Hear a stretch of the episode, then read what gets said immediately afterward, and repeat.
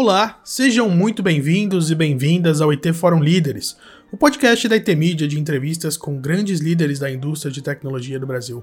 Eu sou Rafael Homer, repórter do IT Forum, e hoje tenho o prazer de receber Rafael Forte, presidente da plataforma de e-commerce para empresas e varejistas Vtex no Brasil, que em julho fez sua estreia na Bolsa de Nova York, a NYSE, lá nos Estados Unidos. Aqui no IT Forum Líderes nós vamos conversar sobre sua trajetória, sobre lições de liderança e desafios atuais que a Vtex e o varejo eletrônico têm enfrentado no Brasil e no mundo.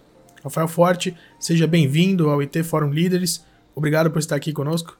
Imagina, cara, é um grande prazer. Sempre que tiver oportunidade, pode contar comigo. Rafael, você tem uma trajetória de mais de duas décadas em serviços de internet, em comércio eletrônico no Brasil e no mundo, mas eu queria falar sobre o Rafael pré-VTEX e também pré-WX7. O que te levou a entrar nesse mundo de empreendedorismo, de tecnologia e também do e-commerce? Legal. Na verdade, começou no final do, do colegial. Eu estava me formando, acho que nem chama mais colegial hoje, né? Mas eu estava me formando no segundo grau é, no colégio que eu estudava. Eu estudava no Rio Branco e naquele ano eu tinha muitas dúvidas do que, que eu ia fazer da vida. Eu não sabia se eu ia fazer direito, se eu ia fazer publicidade, o que, que eu ia fazer. E eu decidi ficar, terminar o colégio e ficar um ano parado para entender o que, que eu ia fazer, né? Nesse ano que eu fiquei parado, um, alguns colegas que se formaram comigo, e eles, eles haviam entrado na. Um havia entrado na Poli, outro na GV, fazer administração, outro engenharia, e eles vieram com uma ideia de fazer um guia de bairro na época. Né? E nós morávamos ali perto do colégio, é, ali em Genópolis, e gente, eles resolveram fazer um guia de bairro, e eu falei, pô, posso entrar com vocês? Deixa eu entender o que, que vocês estão fazendo aí para para sacar, né, um pouco qual é a ideia de vocês e foi ali que eu comecei a me envolver um pouco com a construção de websites. Isso era, se não me engano, final de 97, começo de 98. E eu, como já gostava de mexer um pouco com o software de imagem, por exemplo, naquela época tinha CorelDRAW, tinha um Adobe Photoshop 2, 3.0, e eu, eu comecei a, a montar um pouco da identidade visual desse site com eles e também comecei a programar um pouquinho, né, entender um pouquinho de linguagem HTML. E aí, é, nesse ano também, eu me lembro que é, eu, eu fazia, um, praticava academia ali perto e me lembro de uma pessoa comentando, pô, Rafa, Rafa não, ele estava comentando com outra pessoa, né, só que do meu lado, e perguntou se, disse que precisava fazer um website para a empresa dele, e eu falei, pô, eu enxerido, virei para ele e falei, faço. É, ele olhou para mim e falou assim: Você faz? Eu falei: Faço. E isso era uma sexta-feira. E na segunda-feira eu trouxe uma proposta para ele, já com a identidade visual e o site mais ou menos montado. Né? Não montei no final de semana um site de HTML puro lá para ele e acabei fechando, digamos, um primeiro cliente. E eu peguei gosto por isso. Nessa mesma academia tinha um professor de educação física que, sabendo que eu tinha feito um website para um, um, outro aluno, perguntou para mim se eu poderia fazer da empresa dele, que ele tinha uma outra empresa. Ele estava abrindo uma pequena agência de. Ele tinha já, acho que um ou dois anos, uma pequena agência de turismo, é, sediada no Tatuapé na época, e que se chamava Forma Turismo. Esse foi o meu, meu segundo cliente, onde eu fechei também o website ali em 1998. Eles são nossos clientes até hoje, né? Então já fazem aí, já faz aí 23 anos em que, que eles estão com a gente. E a Fórmula Turismo se tornou meu segundo cliente, foi o, o meu cliente principal durante muitos anos, porque eles, eles que sustentaram toda a ideia de, de da gente fomentar o digital commerce, porque tudo que era digital, é, tudo que era baseado em, em web a gente fazia para eles. Inclusive, eu lembro que muitos anos depois, a gente veio a, a, a se tornar a empresa que desenvolveu o RP deles, todos os sistemas é, é, da empresa deles. Bom, muito bem. E justamente por causa dessa empresa, eu conheci uma pessoa que trabalhava para eles também, que fazia toda a parte gráfica, toda a parte offline, né? Então todo, toda a divulgação impressa era feita por essa pessoa. E eu conheci como, eu fui convidado por eles para ser monitor dessas viagens de formatura que eles faziam. Então naquela época eles convidavam é, alguns amigos mais próximos para monitorar. E eu conheci essa pessoa e ele, o que, que ele fazia também? Ele fazia toda a parte impressa de baladas de São Paulo naquela época. Então era muito comum é, nos, finais de, uh, no, nos finais da semana, os promoters da época irem às baladas, distribuírem aqueles flyers, né, convidando uh, os adolescentes para irem para as baladas no final de semana e eu propus a ele o seguinte: pô, já que você já faz toda a parte impressa dessas baladas de São Paulo, por que a gente não oferece um site para eles também, né? E aí surgiu é, uma, uma, uma, um acordo entre nós, onde eu ia, digamos, oferecer toda a parte digital e ele toda a parte impressa para as baladas de São Paulo. Eu peguei meu computador, coloquei embaixo do braço, levei para o escritório deles, sentei numa mesa e comecei a trabalhar dali. Né? Então a gente começou a vender é, site para balada de São Paulo e o, o, a questão do, do, guia também continuava, né? Do guia Genópolis, estava meio parado ali, mas ela continuava. E foi aí que um dia entrou na, na empresa uma pessoa que queria fazer um book para captar patrocínio. Ele era piloto de kart na época. E essa pessoa ela olhou, viu o que, que eu estava fazendo, programando, e falou assim: Olha, eu acabei de entrar em engenharia na FEI, tô vendo que você está mexendo com programação, e eu, pô, tava afim de aprender isso. E na época eu já estava precisando de alguém para ajudar. Eu falei: não, vem para cá, vou te ensino a programar e a gente. É, e você me ajuda nessa frente que eu tô com muito trabalho. E foi assim que eu conheci o Alexandre Sonsini, que foi o. que é até hoje, né, meu sócio. Isso era início dos anos 2000. E ele começou a, a, a, junto comigo, programar esses clientes que a gente fazia no, no escritório do, do Érico né, que era, na época, cuidava da, da parte, digamos, offline das, das, das baladas de São Paulo.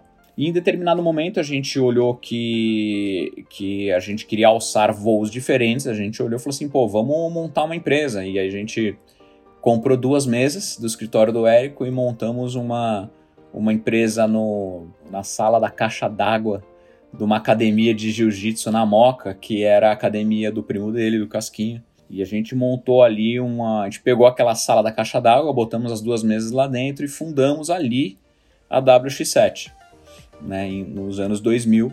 Curiosamente, no mesmo ano ali, praticamente, em que a Vetex também foi fundada. E a gente fundou, fundou uma empresa com foco em desenvolver soluções web. Né? Então, tudo que é. A gente poderia. A gente começou a desenvolver website, começou a desenvolver CMS, é, é, é, sisteminhas de gestão de foto, de conteúdo, né? E, e, a gente começou ganhar cliente, ganhar corpo vendendo website é, é, é, autogerenciável, digamos assim, naquela época, né? Não tinha WordPress da vida, não tinha é, essas soluções que a gente conhece hoje. A gente, a gente criou esse, esse, esse, digamos, um framework. E eu me lembro que um, um, um determinado ano, se não me engano, em 2003, né?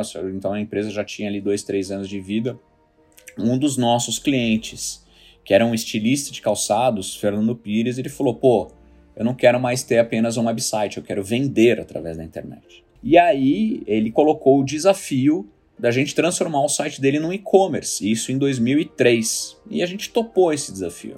Então eu comecei ali naquela época, eu mesmo, a, a, escrever o código de uma plataforma do zero. E foi assim que a gente entrou no mundo do digital commerce. Então, escrevendo uma plataforma de ponta a ponta do zero, que para mim foi um negócio extremamente apaixonante e que fez a gente, inclusive, focar a empresa em digital commerce. Então, a gente aos poucos parou de fazer os trabalhos tradicionais, entre aspas, de, de web, digamos assim, parar de fazer sites e começamos a focar somente em desenvolver e-commerces. E aí a empresa, a WX7 também começou a decolar é, é, é, focado né, como uma empresa que, que desenvolvia a solução de digital commerce já ali é, no, no início dos anos 2000. Uhum. E Rafael, quando vocês tiveram a realização do potencial dessa área do, do comércio digital, vocês começaram com serviços, várias demandas diferentes, depois aparece a oportunidade de trabalhar com o e-commerce, mas em um momento que ainda é uma coisa meio incipiente no país, né? Vocês visualizaram o potencial que isso teria? A gente visualizou, mas não da forma com, com a clareza que a gente tem hoje, né? O, o, o que a gente percebeu, a primeira coisa é que aquilo se tornou algo apaixonante para a gente, porque o, o dinamismo do digital commerce, mesmo do ponto de vista de tecnologia, ele era tão grande que, que, ele, que ele era apaixonante, era um desafio muito grande assim para jovens programadores que estavam que, que montando uma empresa naquela época. Então, essa foi a primeira coisa que a gente vislumbrou. A segunda é que, olhando um pouco mais para fora para o mercado, a gente via que nos Estados Unidos havia uma Amazon que estava começando a crescer, que estava ganhando corpo, e no Brasil tinha um, um, cara similar que era o Submarino. né, que inclusive foi é, uma das nossas. Um, um, foi um benchmark, o principal benchmark que eu usei na época para poder codar, digamos, uma, uma, uma plataforma dizer que a gente tinha a visão de que não, o retail todo um dia vai, vai, vai precisar disso, etc., a gente não tinha naquela época. Mas a gente entendia que aquilo, aquilo era algo que poderia se tornar muito escalável. Então, de verdade, eu não sabia até onde poderia chegar mas que de tão apaixonante e, e de no, e, e, ser uma coisa nova que ninguém estava fazendo, ligado a algo que a gente gostava, que era desenvolvimento de, de, de, de, software naquela baseado em web, foi o que, o que chamou bastante a nossa atenção e a gente continuou. Só que tem um detalhe aí, né, que eu, eu não comentei, né? No final das contas, eu não resolvi nem não resolvi fazer publicidade nem fiz faculdade de engenharia, né? Eu fiz direito. Então, eu, eu entrei em 99 na faculdade e eu me formei em 2003, justamente no ano onde a gente começou a montar essa primeira plataforma de digital commerce, né? E eu é, é, me formei, fiz meu OB, tirei tudo, mas eu nunca exerci, porque eu estava tão abduzido por aquele negócio de, de, de, internet, digamos assim, que nem minha mãe chamava, né? Ah, meu filho trabalha com internet, e com os desafios de desenvolver ferramentas que ajudassem empresas a venderem online que eu nem pensei meia vez em, em, em fazer direito. E o direito ajudou em algum momento na carreira? Claro, muito, porque o direito, eu costumo, eu costumo fazer uma brincadeira que é o seguinte, né? O, o direito ele traz muita lógica, né? E desenvolvimento é baseado muito em lógica, né? Linguagem de programação se aprende como um idioma qualquer, né? E eu costumo brin brincar que assim como desenvolvimento de, de, de código, o direito é baseado em códigos também, né? E, e, e, os artigos nada mais são do que do, mais, nada, nada, mais são do ifs e elses ali no meio da, do raciocínio estruturado que o legislador criou aquele código. Então, isso é a primeira coisa, assim, ajudou muito na, na lógica, né? E o segundo é que ele também me ajudou muito a, a formatar toda a parte jurídica dos nossos contratos, né? Porque é, é, havia ali a necessidade de você traduzir para um português estruturado o tipo de serviço em que a gente prestava e a pessoa que estava ali assinando o contrato com a gente precisava entender aquilo de uma forma muito clara. Né? Então ele me ajudou muito nesses, nesses dois pontos. E, Rafael, vocês começaram a atuar no comércio eletrônico lá em 2003, mas a absorção da WX7 pela VTEX só vem muitos anos depois, né, em 2011. Me conta como foi essa trajetória que eventualmente levou vocês a conhecerem o Mariano Gomide, que é o fundador da VTEX, e depois levou à junção das empresas. Bom, então, ao, longo dessa década, a gente, a gente se estabeleceu como uma solução web-based, né? A gente desenvolvia tudo e qualquer coisa que era baseado web. A gente não tinha nada on-premises, nada em standalone que você instalava em máquina, nada. E com o advento do, do e-commerce, aos poucos a gente parou de fazer os websites, com exceção da forma turismo, porque a gente, para eles, a gente começou a desenvolver coisas muito maiores. A gente começou a desenvolver o sistema de gestão da empresa inteira. Então, como eu mencionei lá no começo, a forma para a gente foi muito importante porque ela era a empresa que praticamente custeava grande parte do nosso, nosso custo como companhia e o resto que a gente desenvolvia era para conseguir cobrir o resto do custo e ter algum lucrinho. Ao longo desses 10 anos, então, a gente foi se focando cada vez em, em digital commerce. Nós criamos até o final da, da década de 2010 ali uma carteira de cerca de quase 100 clientes só de e-commerce mais a forma turismo, que era um sistema de gestão, e chegamos a ter ali um tamanho de cerca de 70 colaboradores, né, em 10 anos. E isso fez com que, naquela época, a gente brigava muito com quem? É, a gente brigava muito com o Ikeda, que tornou-se, foi vendido para Rakuten, né, depois. A gente, briga, a gente brigava ali muito com a Nixus também, que os fundadores da Nixus depois criaram a loja integrada, o Woodley e o Adriano, que também vieram a ser ali cerca de 2014, se não me engano, vieram a ser adquiridas pela Vetex. E nós criamos ao longo dessa década nossa, o nosso, nosso know-how em digital commerce que fez com que a gente começasse a brigar com a Vetex. A gente nem conhecia tanto a Vetex, a gente começou a conhecer a Vetex em 2008, 2009, onde a gente começou a se cruzar em algumas concorrências. Por quê? Porque eu vim depois a saber que, na verdade, a Vetex, a, a, além de, de, de, apesar de ser uma empresa de digital commerce já do, do início da de, daquela década, ela era muito focada em, em, em, clientes maiores. Então eles haviam ganho ali, por exemplo, uma Polishop, uma Munfato e o próprio Walmart em 2007. E aí, é, na, na W, mais ou menos no final de 2007, começo de 2008, eu havia botado na cabeça que eu tinha que mudar o modelo de negócio. Porque nós éramos, apesar de termos um framework onde a gente deployava para todos os clientes, a gente desenvolvia as funcionalidades tailor-made para cada um. Né? Então, a, com o volume de clientes que a gente tinha, estava claro que a gente não ia suportar a evolução de todos eles, a gente precisava de algo mais escalável. Então eu botei na minha cabeça que a gente precisava criar um modelo de software como serviço, apesar de eu nem saber na época o que era isso, tá? É, assumo a minha ignorância, mas eu, eu, eu sabia que eu precisava ter algo onde eu pudesse me focar no produto, em desenvolver esse produto e que os meus clientes pudessem pagar uma mensalidade, mesmo que menor, para utilizá-los, mas que, pudesse, que eu pudesse dar escala. Né? Porque, porque senão eu me focava no, em desenvolver. Naquela época eu não, eu não tinha uma solução que era quebrada em camadas, então eu tinha que pensar no, no, no, no, no cliente para vender mais e precisava desenvolver aquilo no core. Então não tinha esse desacoplamento. Então fazia com que eu e meu time a gente tivesse que pensar nas regras de negócio e pensar na evolução de cada cliente. Não estava legal. E aí nós começamos ali um, um, estudo, um dimensionamento, tanto de custo quanto, como prazo e arquitetura, para transformar a nossa solução em um SaaS. E isso foi já era ali, como comentei, né, final de 2007, começo de 2008 é, ou até um pouquinho depois, 2009. E no final, em 2010, eu e o, e o Ale, a gente olhou assim para um, um, um resultado de caixa que a gente tinha a gente pensou, a gente deu duas hipóteses para esse resultado de caixa. A primeira era a gente criar um, um estudo de mercado que pudesse divulgar um pouco mais do potencial do digital commerce e assim gerar leads para a gente. Ou a gente poderia é, pegar esse dinheiro e fazer uma viagem para ver o que estava acontecendo em digital commerce fora do Brasil, naquela época, mais especificamente Estados Unidos, que é um mercado onde a gente se baseava muito. Né? O, Brasil, o Brasil é muito pautado no, no que acontece nos Estados Unidos. E como a grana era curta, a gente foi procurar o quê? uma delegação que fosse barata, né? E aí foi aí que a gente encontrou o Mariano, porque em 2010 ele estava organizando uma delegação para o Shop.org, que na época era uma feira que é, é, englobava né, discussões sobre, sobre o digital commerce, digital marketing na época, né, e a gente falou, ah, então vamos ver o que, que é, a gringa tem falado da, da, da, sobre essas áreas e vamos nessa delegação porque ela é mais barata. E foi uma delegação de oito pessoas, né? Eu, Ale, Mariana e mais cinco na época, né?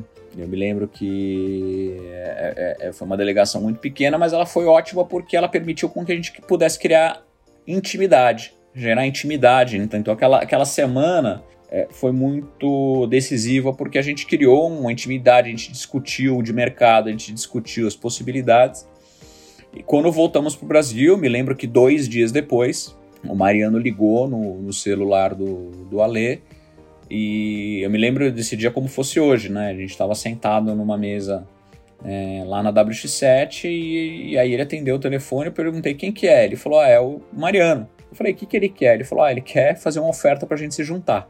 Ele quer comprar a Vetex. E aí eu me lembro que a minha primeira reação na hora foi, cara, vambora, vambora, não tem nem que pensar. Mas ele falou, você não quer nem saber o quanto que ele quer oferecer? Eu falei, não, não, não me interessa, porque Aquela semana que a gente havia passado anterior, né, onde eu tive a oportunidade de entender o que, que era o produto deles, eles já tinham, eles nasceram como SaaS, aquilo que eu queria fazer, né? É, eles tinham uma visão de criar algo escalável. Pô, era tudo aquilo que a gente passou os dois anos anteriores discutindo como oportunidade para a WX7, eles já tinham pronto. Né? E eu já sabia o quanto que eu ia gastar, quanto que ia ser de esforço humano, quanto que ia ser de esforço financeiro e por aí. Eu falei assim, mas não tenho nem o que pensar. É, é, é, é, é, o que, é o que a gente quer, é o nosso futuro. E as oportunidades que a gente tem juntos, né? Porque são duas empresas que estavam brigando diretamente no mercado pelos mesmos clientes. Eu acho que a gente vai ter um, um, uma possibilidade de um futuro bem promissor.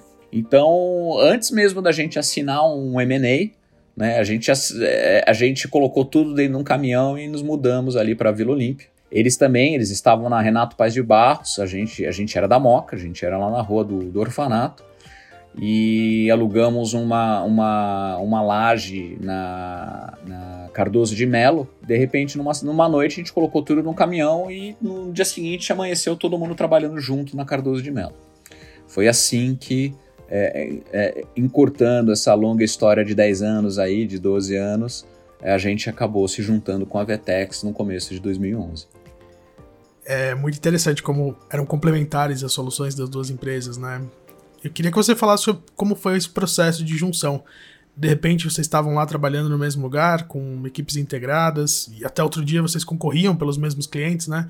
Como que foi essa união? Cara, foi, foi bem assim, tá? Foi bem assim. Numa noite a gente pegou tudo que a gente tinha no nosso escritório, mesas, cadeiras, computadores, colocamos num caminhão. Inclusive, eu tenho foto desse caminhão andando pela Avenida Bandeirantes, em São Paulo. E chegamos no escritório e montamos o escritório e começamos a trabalhar no dia seguinte, digamos, WX7 e VTEX no mesmo escritório. A diferença é que naquela época nós éramos em 70 e a, e a VTEX em São Paulo eram 5. Então a gente invadiu o escritório ali para. E começamos a, a trabalhar na nossa rotina. O que, que a gente havia combinado, mesmo ainda não tendo um M&A assinado, não tendo feito tudo, mas a gente havia combinado que nós iríamos migrar os clientes da WX7 para a plataforma da Vetex. Então o D1 começou ali a discussão de um trabalho de como que a gente aborda os clientes, como que a gente conta essa notícia, como que a gente aprende, apresenta esse produto e como que a gente operacionaliza essa migração. Então esse foi o trabalho que nós tivemos ali, né? E aí o, o, o, o, o Sonsini, o Ale, que cuidava é, do comercial da WX7 na época, começou a tocar o comercial da Vetex. E eu que era o cara de produto, eu deixei de cuidar do produto, porque o produto ia ser descontinuado, e acabei e, e, e comecei a minha migração para a área de growth, para a área de negócios. A WX7, a área de desenvolvimento, ela ficou, ela, ela passou a responder para o Fábio Schmidt, que era outro sócio nosso na época, e ele se tornou a. Ele passou a ser responsável pela migração técnica dos clientes né, de, de uma plataforma para outra. E a WC7 ela se tornou uma, uma agência, que nem a gente tem hoje várias no nosso ecossistema, ela se tornou um, uma agência do ecossistema VTEC, só que ela era uma agência in-house, que tinha um objetivo claro de migrar todos os clientes da WX7 e depois ser descontinuado, tanto o produto quanto a empresa. Então essa, essa foi a nossa. Esse foi o nosso D1, né? A discussão de todos esses cenários. E, Rafael, um próximo passo importante que acontece na história de vocês, agora já como VTEX, é o processo de internacionalização, né? Que começa no ano seguinte, a junção, em 2012. Vocês começam pela Argentina e basicamente não param mais, né? América Latina, Estados Unidos, a Europa também. Queria que você falasse sobre como foi essa estratégia. A gente tem o, o Brasil, que é um país bem grande, mas também é meio isolado dos vizinhos, né? O que vocês vislumbraram ali? O caminho tinha que ser para fora? A gente acredita que o Brasil, apesar de ser realmente territorialmente grande, ele é um mercado muito pequeno, principalmente por, uma, por uma, um, uma, um anseio que a gente criou, que foi de criar um software como serviço. O software como serviço ele é algo que tem muito menos barreiras do que qualquer outro tipo de software, ou qualquer outro tipo de negócio. E o Brasil, por mais grande que ele seja territorialmente, ele é um mercado pequeno perto do, do mercado global, né? ou até mesmo do mercado latino-americano, que é muito maior que o mercado brasileiro. E você comentou bem, a gente é uma ilha. Por questões de língua, o Brasil, eu acho que é um dos países mais isolados do mundo, né? A gente é isolado, inclusive, do nosso, dos nossos vizinhos aqui, né? Eles, eles fazem muito negócio entre si e aqui a gente... É, são poucas as áreas que têm esse desenvolvimento, né? Essa, essa, essa digamos, esse intercâmbio. Então, é, a primeira coisa que a gente viu foi assim, pô, por que é, é, a gente. Se a gente pode fazer um esforço para tentar vender VTEX no Nordeste, por que, que eu não posso fazer um esforço para vender VTEX na Argentina? Só porque tem uma linha que diz que daqui para lá é outro país e daqui para cá é um país? Não, isso não cola muito. Então, nós fomos, primeira coisa, é, é, é mandamos um. Chegamos para um, um, dos nossos sócios, o Rafinha, que hoje mora em Londres, e falamos: ó, a partir da semana que vem você tá, você vai morar na Argentina. Ele falou: "Tá bom, vou embora". Simplesmente baixou lá, começou, alugou escritório, uma salinha, tudo na pessoa física e começou a desbravar mercado. E a gente percebeu que, assim, não dá para fazer isso se a gente não tiver apoio de pessoas locais. Então a gente começou a procurar pessoas que pudessem se tornar sócios nossos nesses lugares. E foi aí que a gente conheceu o Marcos Porredon, que também é uma pessoa super engajada com digital commerce e que nós levamos um, muito tempo para convencê-lo a se juntar a nós. Né? Inclusive, essa história é muito interessante, porque depois de muito discursar com ele, um dia ele chegou no escritório, assim, meses, meses de, de ficar tentando convencer, ele falou assim: tá bom, eu me junto a vocês, mas com uma condição. Não importa o salário, não importa o quanto de ações vocês vão me dar, mas eu só quero uma condição. No dia em que essa empresa for se tornar pública, quero ser eu a pessoa que vou tocar o sino na, na, no IPO. E foi interessante porque a gente pagou essa promessa, porque foi ele que tocou a sineta no, agora em julho no, no, na NISE em Nova York. Então foi bem interessante. E foi assim que a gente começou. E, e como o Marcos é argentino, a gente começou pelo mercado argentino, mas ele, super engajado Latinoamérica inteira, né, da Patagônia à cidade do México, a gente começou a, a desbravar outros países. A gente começou a fazer Chile, começou a fazer Colômbia, Peru, Uruguai e por aí vai. Só que aí nós fomos estruturando um pouco melhor, né? Nada aquilo de, ó, pega um avião, desce lá e, e começa um novo escritório, né? Não, a gente estruturou um pouco melhor a estratégia, definimos mer mercado, é, procuramos os cases que a gente queria fazer, uh, adequamos o software, né, para se, se, se, se atender às necessidades de cada região, né, de cada país, no caso, e assim a gente começou em 2012 a expansão de América Latina eu acredito que em 2017, mais ou menos, a gente já tinha presença em todos os países é, bastante relevantes de América Latina. É, e, Rafael, a gente estava falando sobre o mercado brasileiro ser meio isolado e, ao mesmo tempo, a gente tem uma nova geração de empresas aqui do país que já tem uma estratégia muito forte voltada para o exterior, né? A Vertex é um exemplo disso. Hoje, todo negócio precisa pensar internacionalmente? Sem sombra de dúvida. Assim, mas não tenho a menor dúvida. Primeiro que o nosso talento em desenvolver software é muito grande, né? Assim, é, é, é, é, altamente reconhecido, não é à toa que a gente tem desenvolvedores em todos os lugares do mundo. Outro dia eu até li uma notícia que a palavra gambiarra praticamente já faz parte do, do vocabulário do, na Holanda, de tanto desenvolvedor que tem nosso lá em, em empresas que estão situadas lá. Então, é, a palavra gambiarra já virou comum no, no, no, no dicionário deles. E o segundo é que sim, é, é a gente, a, a Vetex, uma, uma, uma das coisas que a gente colocou na cabeça é que a gente quer mostrar para o mercado brasileiro em que a gente pode sim levar para o mundo o fruto do nosso trabalho, do nosso serviço, que é e que de alta qualidade. Então, hoje, já de uma maneira bastante é, é, é clara para a gente, a gente entende a importância da gente puxar as empresas brasileiras é, tanto quanto a gente puder virem, irem com a gente. Né? A gente começou pelo nosso ecossistema, então as, as pro, existem muitas agências que hoje implementam VTEX, que começaram implementando no Brasil, que implementam VTEX em, em mais de 10, 15, 20 países hoje.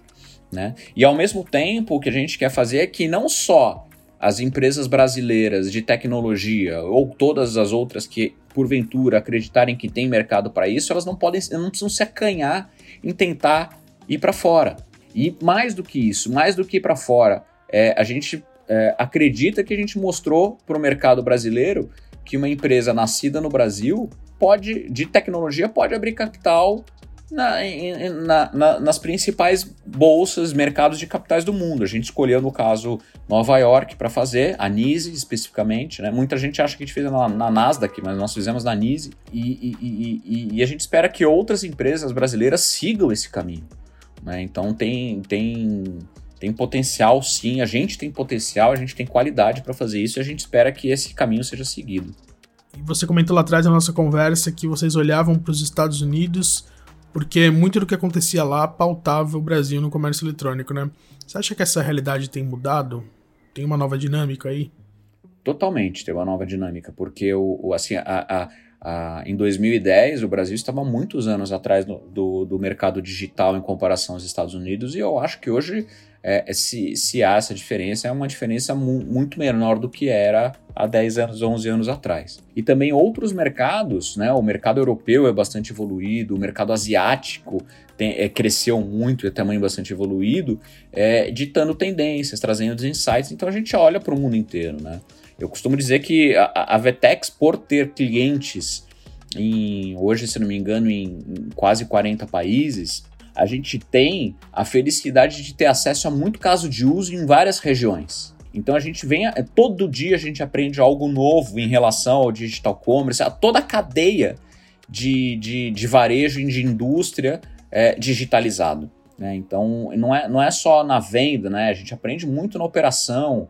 É, eu eu, eu, costumo dizer que há alguns anos a gente surpreendeu, por exemplo, com uma solução na Romênia em que ele, ele basicamente ele fazia. Ele, ele não controlava estoque, mas ele fazia match de, de, de estoque que nem o Tinder, por exemplo. Ele captava o pedido, colocava no pool de lojas, a primeira. Uberizou, né? Ele, o cara ia lá e uberizava, não, eu, eu, tenho capacidade de atender esse estoque, isso aqui, isso aqui alguns anos atrás era muito legal, a, uber, a uberização de estoque da omnicanalidade. Então, é, esse é um exemplo de coisas que a gente aprende no, no dia a dia em, em todas as regiões. Então, tu, tudo a gente tem que ficar de olho no mundo inteiro, porque todo mundo tem é, uma, uma história para agregar, um caso de uso que pode, inclusive, em alguns momentos, ser disruptivo e aplicado em todas as outras regiões, inclusive o Brasil e a América Latina. E, Rafael, eu gostaria de voltar agora para o momento da Vetex. Nesse biênio entre 2020 e 2021, a pandemia da Covid-19 por mais trágica que foi e continua sendo, é, acabou avançando bastante o comércio digital, né? Houve uma aceleração muito grande. E a Vtex desempenhou um papel aí, ajudando os clientes dela na digitalização do varejo. Mas também isso aconteceu meio da noite pro dia, e eu imagino que tenha sido uma inversão de prioridades muito grande, né? Queria entender como foi isso para a Vtex, como foi esse processo.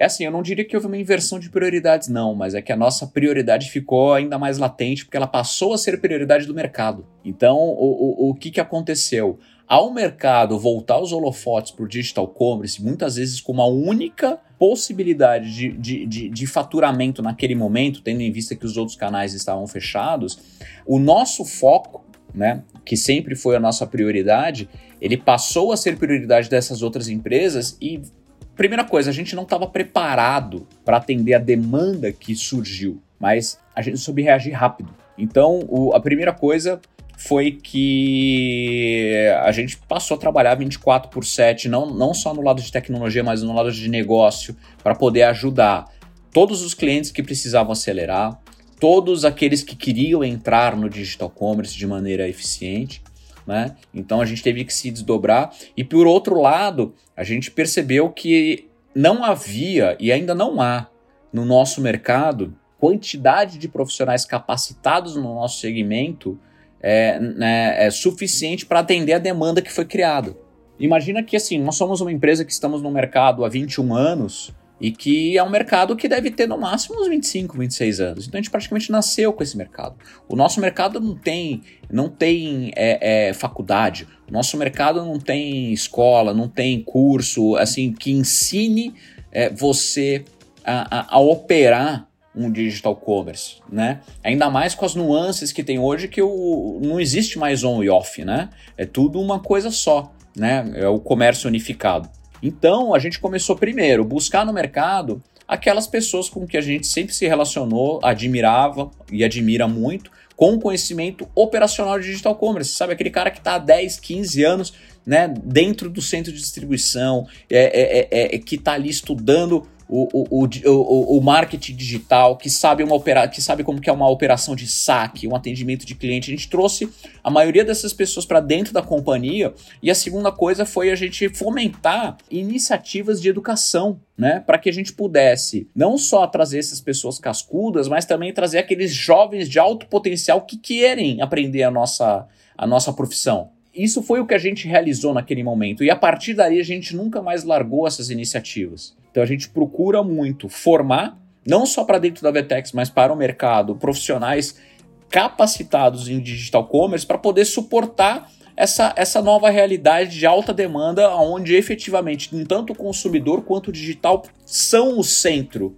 do nosso mercado. Então o que a gente faz hoje é, é, é hoje está mais estabilizado, a gente já, já tem A gente saiu, Rafa, a gente saiu de, de 500 pessoas ali no começo de 2020 para 1.700. Nessa mescla de contratação e, e, e, de, e, de, e de atração de jovens de, de alto potencial para serem é, é, treinados pela gente, né?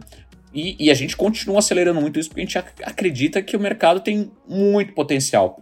Né? Quando a gente fala de mercado Latino-América, que é o nosso grande foco, é, e compara a um mercado, por exemplo, americano, europeu, ainda mais com o asiático, a nossa penetração do digital commerce é muito pequena, ou seja, o mercado tem muito espaço para crescer ainda e a gente precisa de gente. A gente precisa de talento focado nessa frente.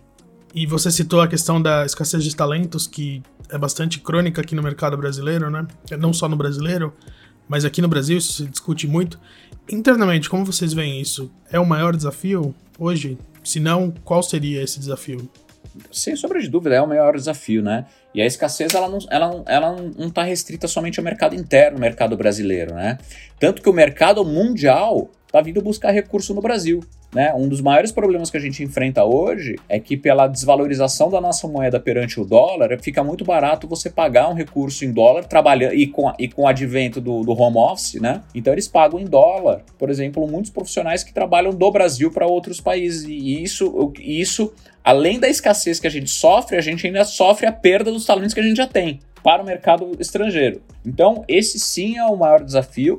Só que todo desafio também traz uma oportunidade. A gente acredita que a Latinoamérica ela é, já é e continuará sendo o grande celeiro de talento de digital commerce do mundo. E é por isso que esse é o maior desafio, a gente continuar formando essas pessoas, a gente continuar acreditando é, é, no desenvolvimento tanto de hard quanto soft skill voltado a digital commerce porque a gente vai fornecer os, os, os, os maiores talentos, os, mais, os maiores talentos reconhecidos mundialmente em digital commerce, não tenho sombra de dúvida. Hoje a gente já vê operações europeias, por exemplo, serem é, é, é, guiadas por brasileiros que estão lá. Então, por, por latino-americanos também. Então, esse é o maior desafio. É uma, uma, não é mais uma aposta, ela é uma realidade de longo prazo. Tem que ser contínua, consistente e, e a gente comprou essa briga para a gente e a gente vem incentivando que o mercado também compre. Que outras empresas, não só de tecnologia, mas de negócios, independente do segmento, procurem a fomentar, desenvolver os talentos nas suas frentes, nas suas áreas. E por que você vê esse protagonismo na região latino-americana para a geração de talentos em comércio eletrônico? Ah, por uma coisa que é muito óbvia aqui, que é o seguinte: a nossa instabilidade. Né? Eu costumo dizer que a nossa região é uma região, não digo inóspita, mas ela é uma região agressiva em termos econômicos, em termos políticos. Então, o, o brasileiro latino-americano, eles sabem viver com crise. Eles sabem conviver com crise. E se for necessário, se for preciso vender o almoço para comprar a janta, a gente sabe se virar. Então isso criou uma criatividade, uma flexibilidade do profissional brasileiro perante as adversidades, incluindo outros fatores. Por exemplo, nossa infraestrutura não é tão evoluída quanto dos outros. Então isso fez com que a gente teve que criar, é, é, a gente teve que ter criatividade para criar alternativas para poder sobreviver nesse, nesse ambiente hostil. E isso, quando você constantemente vive, convive com crise, com ambiente hostil, você está sempre com a sua barra sendo puxada para cima. Então a nossa, a nossa visão é que esse, esse dessa maneira, é, é, esses desafios, né, essas dificuldades que a gente vive aqui, ela também traz a oportunidade de criar um profissional mais cascudo, um profissional que tem, que tem uma visão é, um pouco, uma visão de crise é, é mais clara e sabe como é, se, se, se reagir com relação a isso. E Rafael, a gente falou um pouco sobre como foi o impacto desses últimos dois anos para a Vtex. Eu queria ter uma perspectiva sobre os próximos passos. Como fica o ano que vem e adiante com, esse, com essa pós-digitalização, né? Para o que os líderes têm que estar prontos? Primeira coisa, assim, esse, a gente não está num pós-digitalização, a gente ainda tem, a gente tem um caminho muito longo para digitalizar todo o nosso mercado, né? o, principalmente Brasil e América Latina, a penetração do digital commerce é muito menor em comparação a mercados como o americano, o europeu e o asiático. Então existe uma grande, um grande caminho por aí, né? Uma, um dos maiores desafios, Rafa, aqui que, eu, que a gente enxerga É, primeiro que tem havido uma mudança de cultura dentro do, do, do da, tem, dentro tanto do retail quanto das indústrias. Primeiro da aceitação de uma metodologia ágil. Puxa, gente, eles não tiveram alternativa, né? Aqueles projetos que passavam-se dois anos discutindo se iam se colocar em, em, produção, em desenvolvimento, etc., foram feitos em questão de semanas. Então isso foi um, isso por obrigação, em falta de alternativa. Só que isso se demonstrou tão eficiente que tornou-se um dos pilares da cultura de muitas dessas empresas, né? E isso vem pautando a inovação e isso eu espero que continue. É, junto com a cultura do erro. Então, ao fazer isso, obviamente, sem tanto planejamento e muito acelerado, é normal que tenha esse erro e isso foi, passou a fazer parte da cultura, porque com erro se aprende a, a, como corrigir o caminho e a como é, buscar o sucesso. Então, para os próximos anos, eu vejo que com essa cultura um pouco mais arraigada, não em todos, mas em muitos que aprenderam isso, esses vão acelerar cada vez mais e a gente tem que estar próximo né, deles para poder ajudar é, e guiar nessa aceleração. Como eu te falei, muitos é, que assumiram, que entenderam essa necessidade ainda não colocaram em prática suas digitalizações. Lembra que eu falei que a nossa a, a penetração do mercado digital no Brasil e América Latina ainda é menor em comparação aos outros mercados. Então, o, o que eu vejo é que nós, estando focados na nossa região aqui, a gente continua se preparando, continua crescendo para poder suportar a todos que queiram acelerar nessas frentes e que isso não vai parar tão cedo. Né? Então, é pelo menos eu acredito que mu tem, muito, tem muita empresa ainda que vai procurar uma, uma a, a, a tal da transformação digital, que para a gente ele virou um uma hashtag, um, digamos, um jargão de moda, mas é que vai efetivamente procurar é, em, em como unificar os seus canais de venda, em como abrir novos canais, e a gente está aqui preparado para isso. É, é isso que é o nosso grande foco. Joia. Obrigado, Rafael. Gostaria de agradecer pelo tempo e pela participação aqui no Interforum Líderes. Muito obrigado. Imagina, foi um, um prazer enorme. Contem sempre comigo, espero que a audiência tenha gostado. E qualquer dúvida, me bate, me pinga ali no LinkedIn, eu tô, tô disponível para conversar com quem quiser.